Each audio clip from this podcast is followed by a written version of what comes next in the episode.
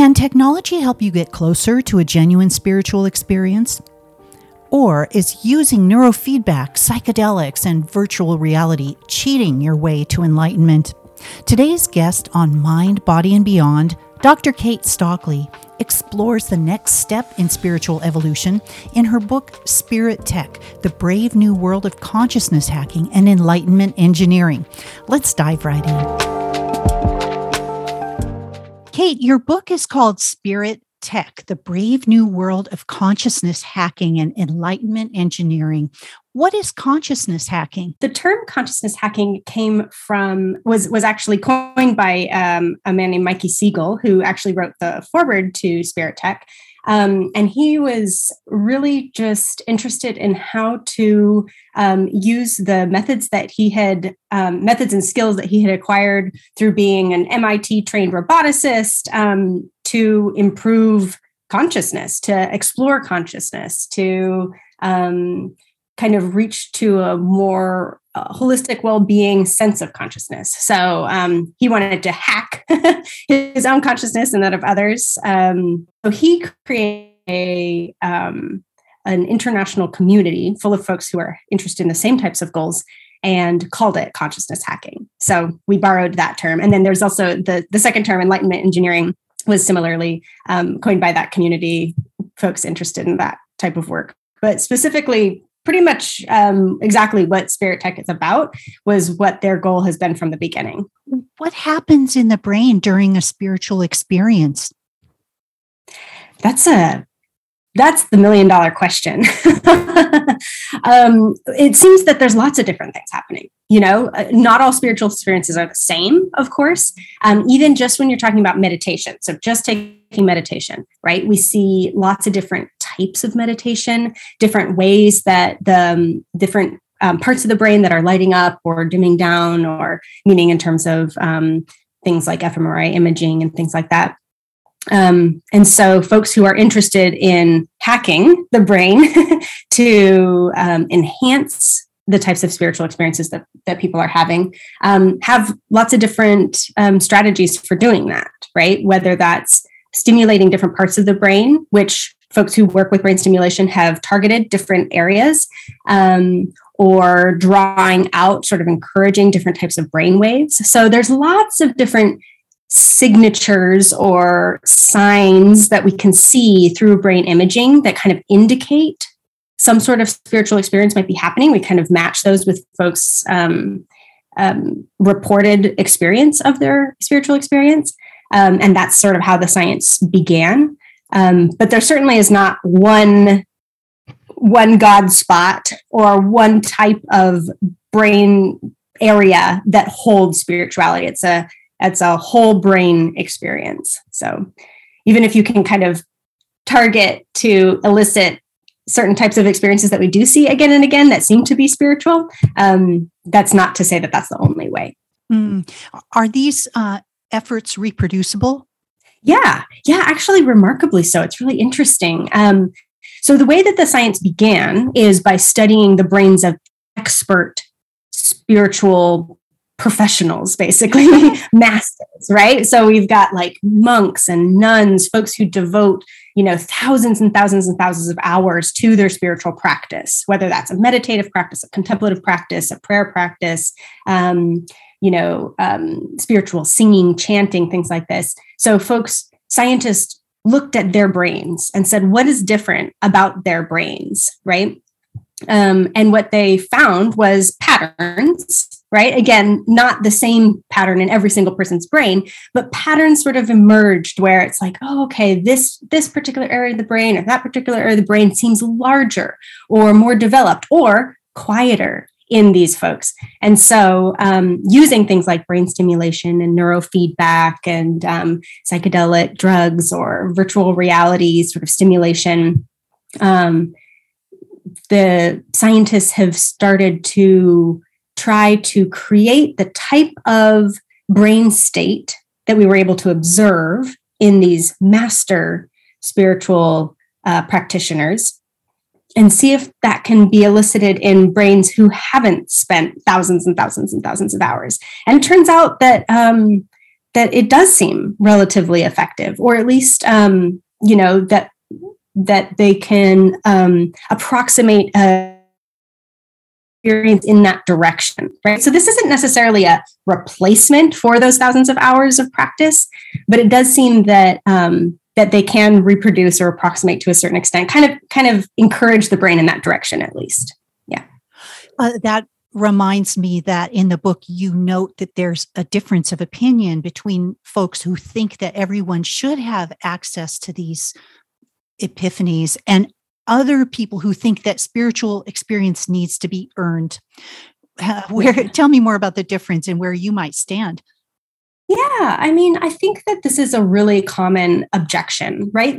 Because these experiences are so precious and so um, such an achievement, really, of folks who have devoted a lot of time and effort to mastering their own minds and um, and exploring their spiritual selves. And so it seems sort of strange or cheap or just sort of impossible that you'd be able to get there with less time and effort just by using a certain type of technology. And and it completely makes sense, right? That there's something kind of crass about that.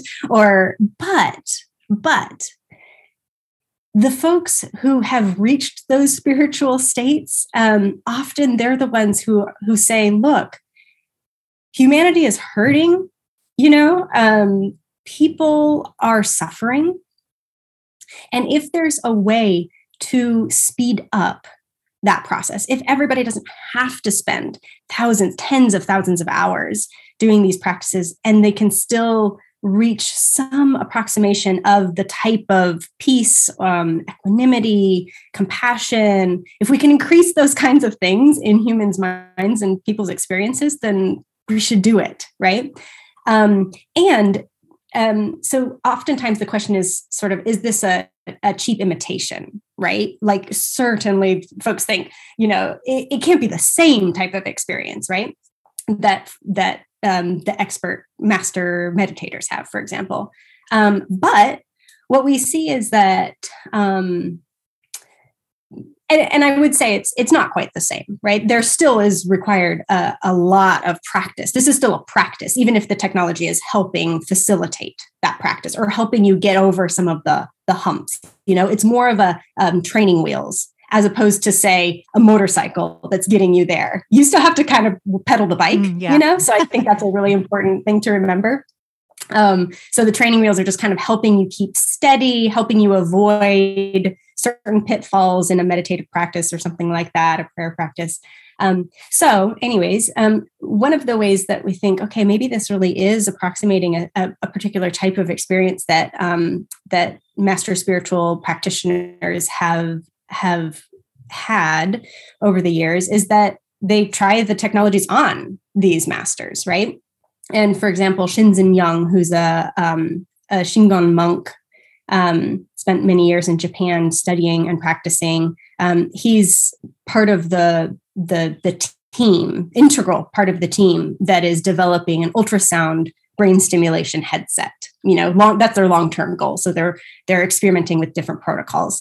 And and he was able to receive that stimulation. He was the first kind of guinea pig, the first um, study subject, and he he did say that this this um, form of stimulation was the real deal that it was putting his brain into the into the states of consciousness that he recognized as meaningful um, and as as transformative. So of course his brain is already primed to reach those states you know? It's not to say that that maybe the stimulation would have the exact same effect on somebody's brain who hadn't had that practice, but it's a really intriguing and um, um, you know evocative uh, result, experimental result. Uh, tell me more about how that particular technology works. Is it called focused ultrasound stimulation of the brain? Is there a headset or what happens? Yeah, yeah. So um, focused ultrasound brain stimulation is one of what I think is one of the most exciting forms of brain stimulation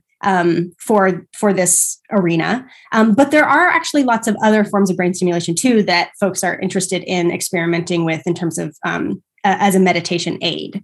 And there are headsets out, um, electrical stimulation headsets. Uh, the Zendo meditation headset is one that's been very popular, and people um, have reported it being very effective for their meditation practice.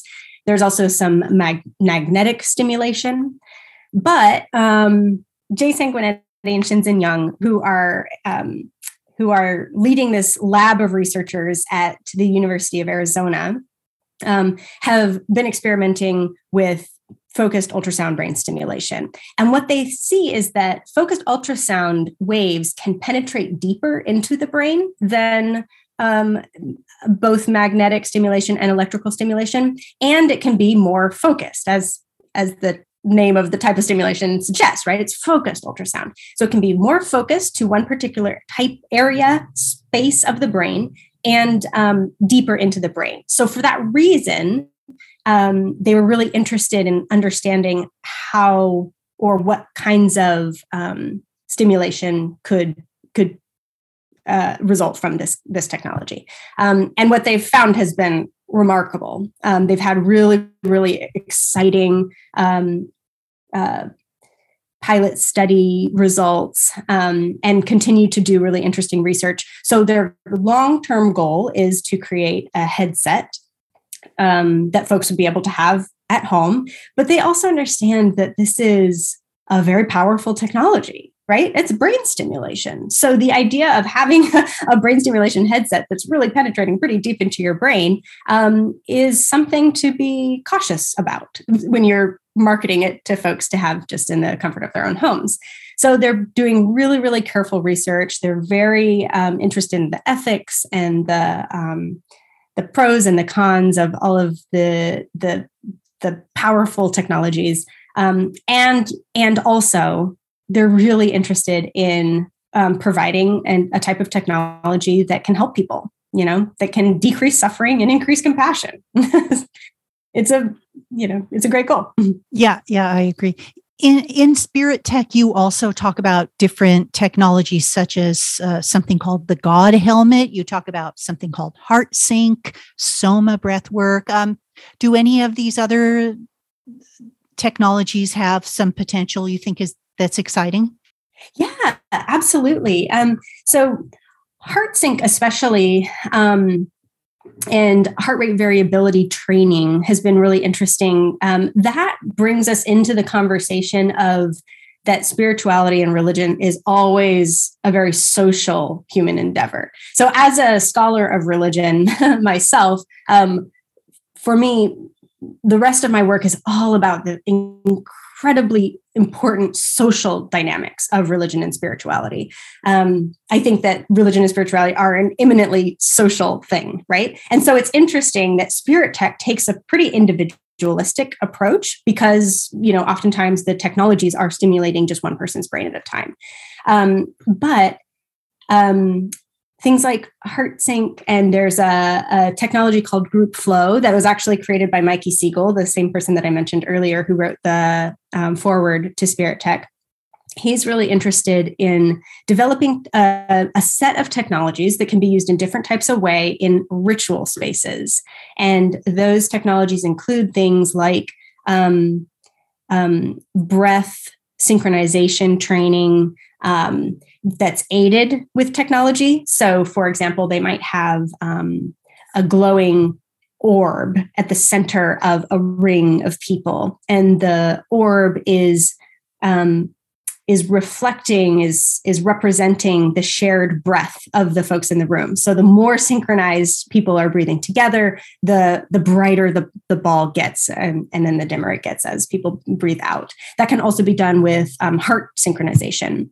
And so that kind of thing, the ability to synchronize heart rates um, and to share space in that way can be incredibly spiritually meaningful for people.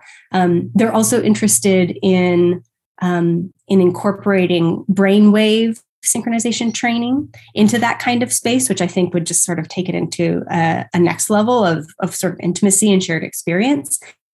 So that kind of technology, I think, is really exciting and really gets to um, the the heart of what is often um, um, missing in people's lives. A lot of times, folks who are seeking for spiritually meaningful experiences are also lonely. and and that social component is really really important and i think um, and and it's not to say that the other technologies couldn't also be incorporated into social settings. Absolutely they could. Brain stimulation neurofeedback all of these things really could.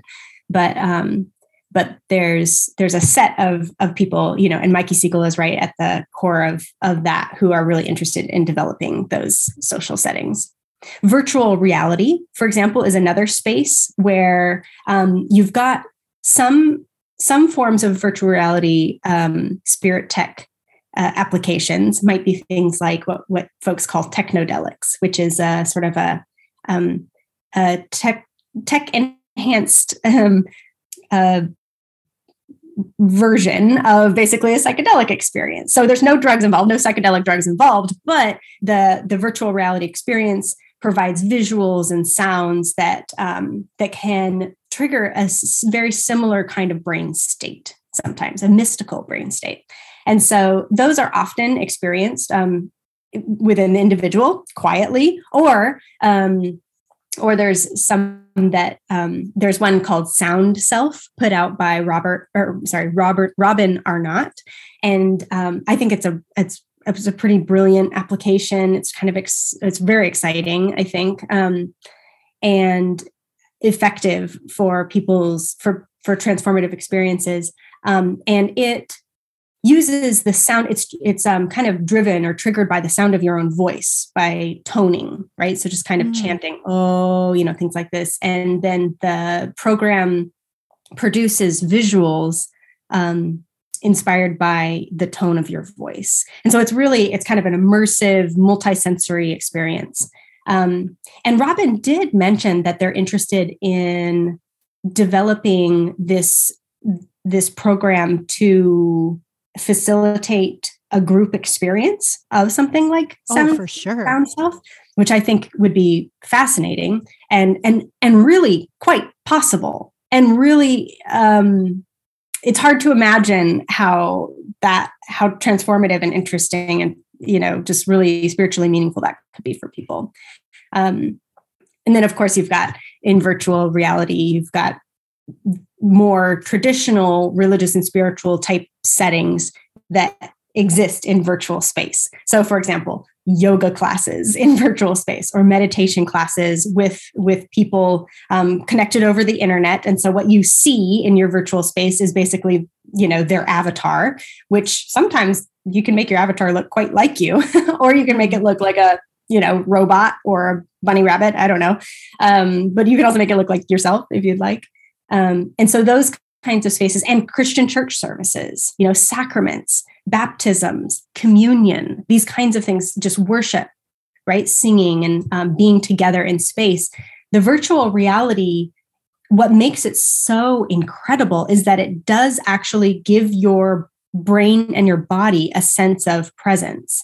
Your brain is really quite convinced that you're there with with other folks in that virtual space right that's what makes it so um, scary too when if you're yeah, yeah. if you're in a virtual setting that can be kind of scary you know there's there's a lot of popular um, applications like that you know walking a plank out and you know on top of a a, right.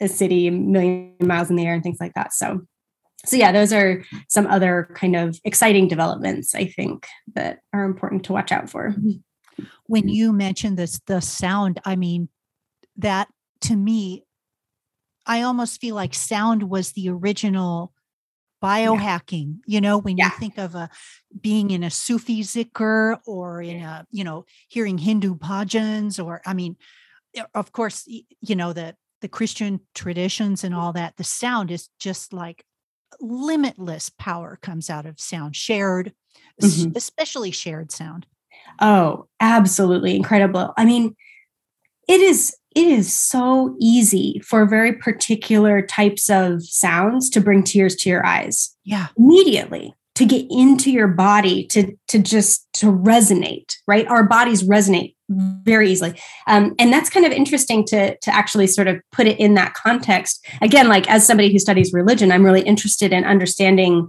these technologies in context of the the history of of religion and spirituality. And so going all the way back to the beginning, like you said, with shamanic drumming, for example, and chanting. Oh, yeah. This is this is really how um, mystical and spiritual experiences were generated from the very beginning, right? Yeah. With um, with embodied sort of sounds and um, and movements and yeah. So absolutely, I think that it's um, uh, Robin Arnott's design of sound sound self that um, technodelic was very inspired i think. And and you know actually he was inspired to he had sort of a vision of this technology in a spiritual mystical experience himself. So hmm. that makes sense right? It was inspired from from the actual real deal hmm, yeah um, kate you have a chapter called the scattered supermarket of special spiritual services and you mention a phrase spiritual entrepreneur in the book and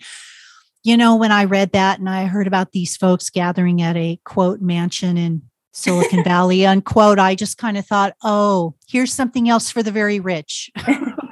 yeah. what about the rest of us? Do we, is there any potential for the rest of us to get something out of this, these developments?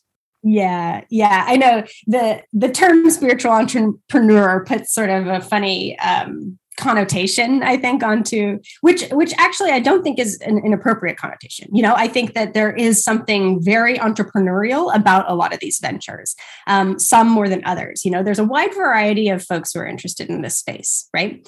Um, and and you're always no matter what in business and especially in religion you're going to have folks who are selling snake oil. It just yep. it's going to happen right? Um, and that's again that's also something that's been with us since the very very beginning of of religion and spirituality. So it's nothing new. It's nothing that you know i mean maybe capitalism makes it you know enhances that potential a little bit but um but i would say you know and maybe maybe because i was fairly um judicious and who I chose to interview and who we chose to kind of include in the book. You know, we, we really chose to um, include folks who are doing what we think is pretty good work you know? Um, um, that's not to say that the book is an endorsement of everything we talk about. It's not. It's more of an exploration. But um, but yeah so um, you know the reality of the situation is that tech developments like this cost a lot of money. It costs a lot of money to, to do this research, to do it costs a lot of money to do good research. That's why, you know, scientists like Jay Sanguinetti and Shinzen Young, who are at a at a university doing research, you know, they're they're constantly applying for grants. They have to have funding to do the good science that's required to make a safe product, right? Um, and then not only that, but you know, then further down the line, once you have the science, then you have to pay somebody, you know, the engineers and the developers and the designers to design a really um, a really solid piece of technology that's actually able to to be effective in helping enhance people's lives. You know, you don't want something that's a little cheap thing that doesn't have enough um, of the important research and development work going into it, right? So it is an expensive venture. Some things are more expensive than others, of course. Um, but I would say that um, at least, you know, at least some, most, I don't know, many of the people that I spoke to were aware of this and we're concerned about this. And we're sort of saying, you know, um, this is a long term goal in terms because what they really see, what they really want is a, a, a technology that can transform everybody's lives, not just rich people's lives who happen to be the ones who can kind of afford it right now. Um, the goal would be to make it available, widely available, free, preferably, right? Um, to to help people who need it. There are there's a lot of work that's done. Um, you know, thank goodness that a lot of the research work done it. You know, um, brings in populations of folks who really need help. For example, um, you know, veterans with PTSD or something might be part of you know pilot programs to see you know can we actually help decrease the symptoms of something that seems um, treatment resistant. You know, and so for example, you know, there's a couple chapters on um, psychedelic medicines, and so that that work is often done with folks who really really need it, who might not who might not. I mean, nobody has access to that because it's illegal at the moment, but um, and there are there are folks you know i, I we profiled uh, richard suter dr richard suter who does neurofeedback and he he gives lots of pro bono um, treatment and meditation training to folks who he's been working with for years and years um, and so you know it's a both and i would say you know there's a lot of ways in which contemporary spirituality is an ex- expensive hobby, an expensive venture. You know, I mean, I go to yoga classes; they're expensive. You know, and um, there's all sorts of of spiritual um, products and objects that material items that people are buying. You know, crystals and this and that. So, um, you know, but but I do think that um, there was at least a lot of talk about these long term goals of making this uh, genuinely accessible to all. Um, and very inspiring, I would say. You know, that was sort of an inspiring part of their message that's saying, you know, we can't. At one um, uh, conference that I went to about uh, specifically about psychedelics, but there's a lot of overlap between um, the psychedelic conversations and um, um, kind of traditional wired technology, electrical technologies, and things like that. Um, and they were talking a lot about the psychedelic renaissance, right? And p- people were really excited, like, "Oh, finally, we can we can actually explore these incredibly powerful um, medicines again." You know, they've been they've been illegal and faux pas for, for so so long um, so people have been deprived of their potential beneficial um, features. And one man stood up who was very clearly, you know, I was sort of new, new to this space, but I could tell right when he stood up that he was highly respected, right? Um, it, it, it, was clear that he had been in the field for a long time um, because when he started talking, he was talking almost kind of like, all right, everybody, calm down. Like, you say this is, you know, this is the Renaissance, you know. Um, and I thought, oh, this is a little awkward. But people were people were very very appreciative of what he was saying. And so by the end of his talk i mean he had he spoke beautifully about how we can't there there won't be a true renaissance until this is widely available to everybody who needs it. He called it a birthright you know to have mm-hmm. access mm-hmm. to these kinds of healing experiences. And I, it, was, it was really beautiful and the whole room. You know he got a standing ovation. So oh so beautiful. Yeah yeah there was definitely um you know an ethos that uh, of folks who, who, just recognizing that that is um, that's a it's a it's an issue right now and you know hopefully in the um, long-term goal the tech will be available yeah on today's episode of Mind, Body, and Beyond, I spoke to Dr. Kate Stockly, co author of Spirit Tech The Brave New World of Consciousness Hacking and Enlightenment Engineering. Visit mindbodybeyond.co for more episodes and be sure to subscribe to the podcast on your favorite player. Thanks for listening.